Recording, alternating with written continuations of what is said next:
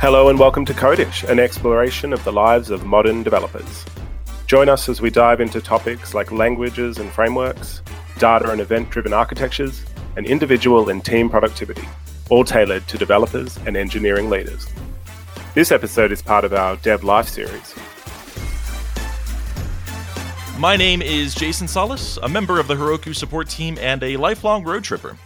Today, we're talking about living life as a nomad and adding flexibility in having a place to live without needing to commit a year or more of your life to the location. My guest today is Daniel Klein. Would you like to introduce yourself? Sure. Thanks, Jason. Uh, I'm Daniel Klein. I'm a senior software engineer at Landing. I've been at Landing about six months. I focus mostly on scalability, reliability, performance. Um, but being in that it's a startup, I write and ship a lot of application code and solve a lot of business problems at the same time. Uh, so, Landing is a network service of pre furnished apartments. Uh, as the intro spiel said, it's giving you a place, not just a, a, couch to crash on for a small amount of days, but it truly is intended to be a place to live for as short or probably if it winds up being as long as you need it to be a place to actually live, be comfortable, and call your own for whatever amount of time that's necessary for you. Yeah, we really think of it as as we want to let our our members live everywhere. So, you know, if you want to become a landing member and you want to live in Austin, Texas for a couple months, and then you say, "Oh, uh, San Francisco is looking good now. I want to live there for three months." So, really, the, the idea is that any city in the in the network, if you want to pick up and move with 30 days notice, you pick up and move and it's the same experience, the same beautiful furniture, the same 24/7 concierge service anywhere you go in the network. So you have these apartments available in many cities already.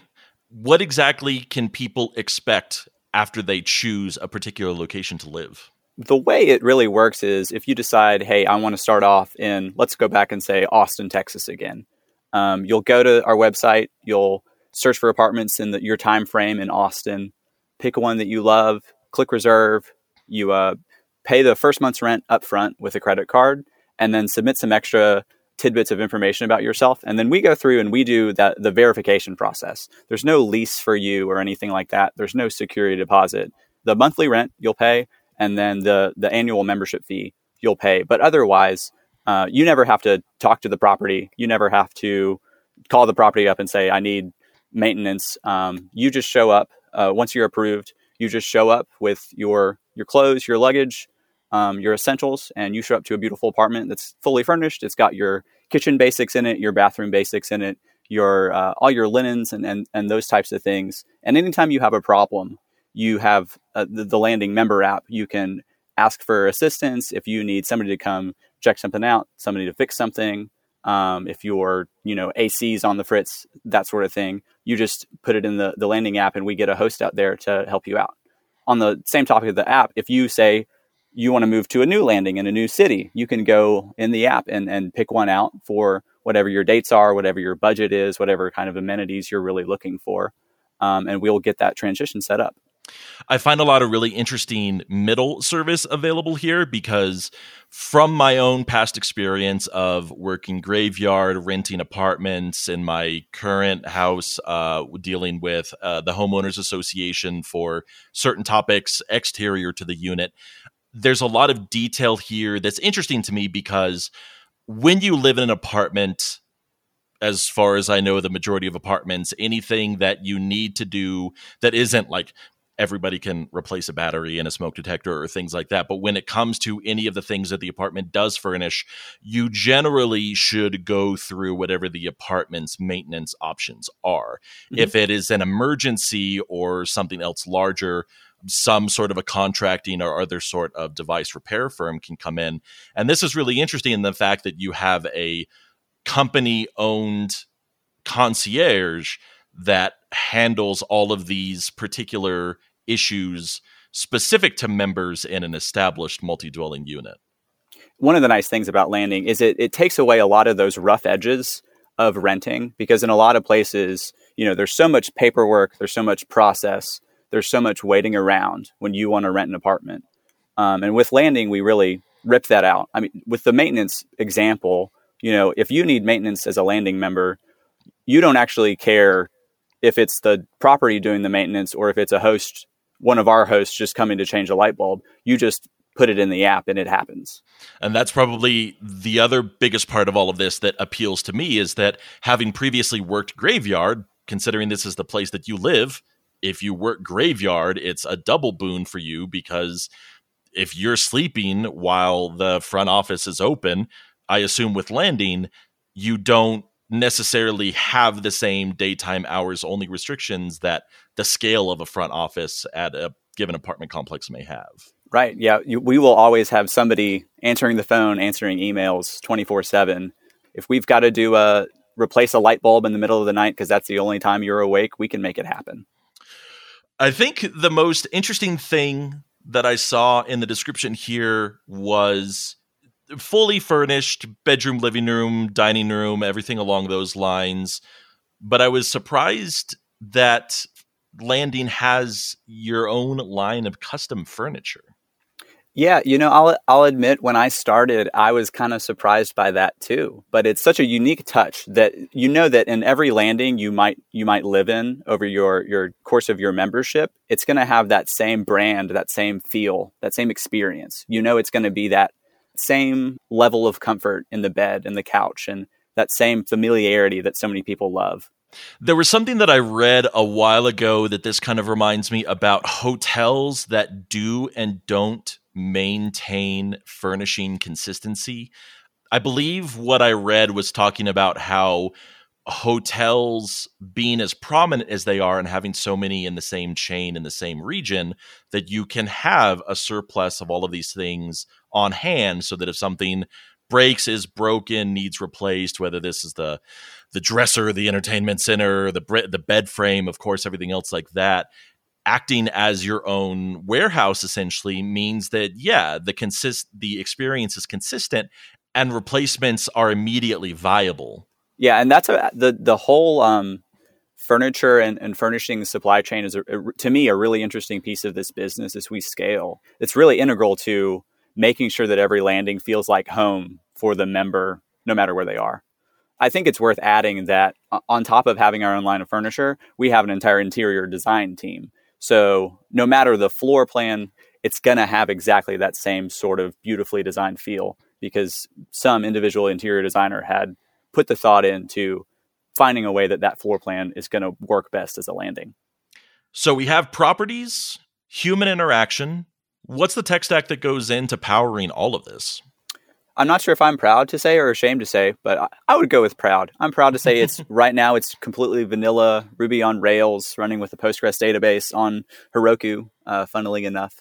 And then we've got a, a little bit of data science, data pipeliney sort of thing running at AWS, but really it's a Ruby on Rails app at its core for the the public site, uh, the API, and the our sort of backend administration site. Have there been grandiose aspects of tech desires that have been interesting but pushed back on for any particular reason? You know, there's there's always things like that. There's there's always that desire to play with the coolest, hottest toys, and you know, let's rip it all up and make it a microservices architecture, or you know, let's migrate it all to AWS for whatever reason. But you know, I, I think we we try to stay really, really hyper focused on how are we serving the business because because we are a, a technology company, but at the same time we're not all a technology company because the, the technology is really just a part of it. And there's so much more that goes into to creating an amazing experience for our members than the technology. So we also run a pretty, a fairly lean uh, engineering team. So we stay really, really focused on on shipping things and getting things done. The technology is the facilitator, perhaps for the location, but then it's the it's literally the human experience of living and dealing with the issues that arise from the course of living in a particular location. Absolutely. Uh, this is a, a, topic that's come into mind recently. Uh, I have m- more and more smart home devices mm-hmm. that I just, you know, kind of play around with as a hobby. But I'm aware how all of these integrations are so distinctly me. And if or when I sell this house or have another occupant, roommate, or what have you, that needs to be part of this, like I can't have this sophisticated patch panel of switches when I need a light switch or a fan switch or anything else along the lines of these. For as much as I love all of this tech, having a light switch and somebody to replace it when the wiring shorts cut loose, what have you, is way more important. Being able to get in there and get all of the living stuff out of the way so you can work on your day job is way more important than having the latest smart lock that you can unlock remotely from, even though it's your place to live. Eh, the situation can happen. Just, you know, it, it's not the focus. And that's exactly the point that you're making. Though nothing against smart locks. We do love love our smart locks for our landing members to let them do that. You know, nobody has to go hand them a key. They can just say, "Hey, here's my code," and I'm in.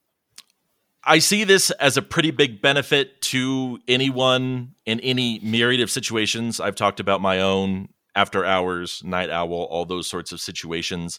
What kind of uptake have you seen in this service? It's been really interesting through the the COVID period. Back in what I would call the before times, we, you know, starting in January, February, early March, we were just seeing it really start to take off. Like people were getting it. We were getting crazy growth getting rolling. And then COVID really hit and we saw the lockdowns and we saw that drop off a cliff and stay pretty low for, for quite a while. But then as we started seeing reopenings, um, people starting to do things. People being allowed to travel again. Yeah, people being allowed to travel. Exactly. We have seen that huge growth just pick back up right where it left off. Um, so we are seeing really fan- really impressive growth right now really starting to have to figure out like how how are we really going to scale this thing? It's really interesting because i think this covid and and so many people being allowed to work remote has started to make a lot of people realize that they don't necessarily have to be tied to a single place for a long time and they can start to think about i don't have to be at a, a certain place so where do i really want to be? Right. and and why and for how long that concept is really driving a lot of the the growth we're seeing right now. My last full time job here in Colorado a uh, number of years ago ended in 2011, uh, and I had a couple of different things going on until my next full time job, which was remote. Um, San Francisco based company, and I've worked from home since 2012 there is, of course, the human effect of being in person that is not able to be entirely replicated by video calls, voice chats, all those sorts of things. Are there particular types of feedback that you've gotten from people whose situation was a bit of a surprise that landing has benefited? I think one of the the really interesting customer types, I would call it, is retirees. We've we've seen a lot more retirees than I maybe would have guessed.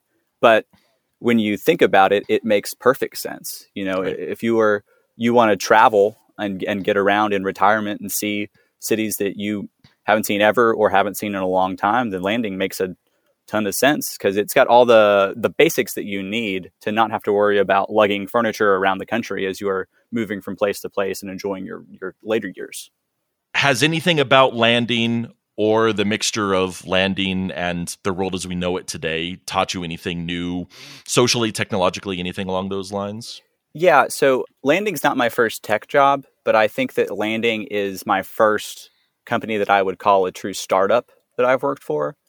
I worked for a couple companies that were also tech companies in, in back in birmingham alabama but they were much more mature definitely not in sort of a startup phase like landing is right now I've learned that it's a completely different ball game when you're when you're working in a startup and and a completely different mindset where it's much more like let's let's get things done. Let's add some value as quickly as possible. Let's try things out and iterate on ideas and and make sure that we're actually giving our our members what they need and, and, and making sure that they're having a delightful experience and and less much less focused on process and making sure that you check every single box.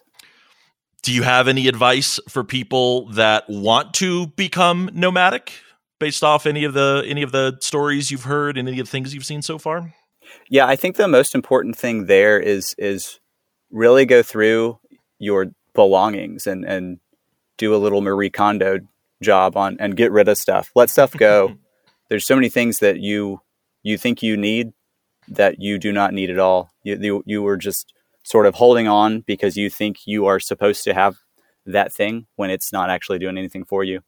And on top of that, I mean, let go to the feeling that you need to be in a certain place unless you truly do need to be there. I mean, if you have family that you've got to be close to, that's one thing. But if you just feel compelled to stay in a place because of a job that you're working remotely now, then you can go see the world, you can go see the country.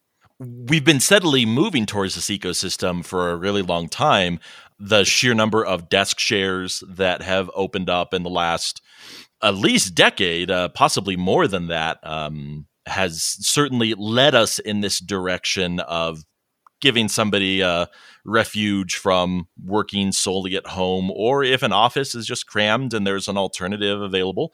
And of course, with this flexibility, one of the best parts is you start in Austin, you go somewhere else, you can continue to sample these other locations. And if none of them pan out and you wind up back in Austin, great. You found the place that you're interested in and you have a means of being able to continue living there. Yeah. And you, you felt at home, I think, the whole time if you were in landing, that is. Right. And exactly as I said at the start of this, going month to month in a new location or deciding to stay there for just one more month is a huge benefit for somebody who regularly travels or wants to regularly travel and has the ability for this sort of situation. Uh, and if it doesn't suit your needs, even if it's just from moving from one side of town to the other because another place is closer to the things that you want in your in your general vicinity, the month to month basis timetable is well defined and very specific. And that's what all of this revolves around. Yeah. And I think there are platforms out there that you could realistically be a nomad and, and move from place to place on. But I don't think there's anything that would let you do it as affordably and with as as consistent of an experience as landing would give you if you wanted to be a nomad or whatever you want to call it, if you wanted to move around city to city, place to place. Roll in with what you need to get by on a daily basis, what you need to get your work done, unpack, and you're off to the races. Yeah, we cover everything else. Daniel, thank you very much for your time. It's great talking to you. It has been a pleasure. Thanks, Jason. Thanks for joining us for this episode of the Codish podcast. Codish is produced by Heroku, the easiest way to deploy, manage, and scale your applications in the cloud. If you'd like to learn more about Codish or any of Heroku's podcasts, please visit heroku.com slash podcasts.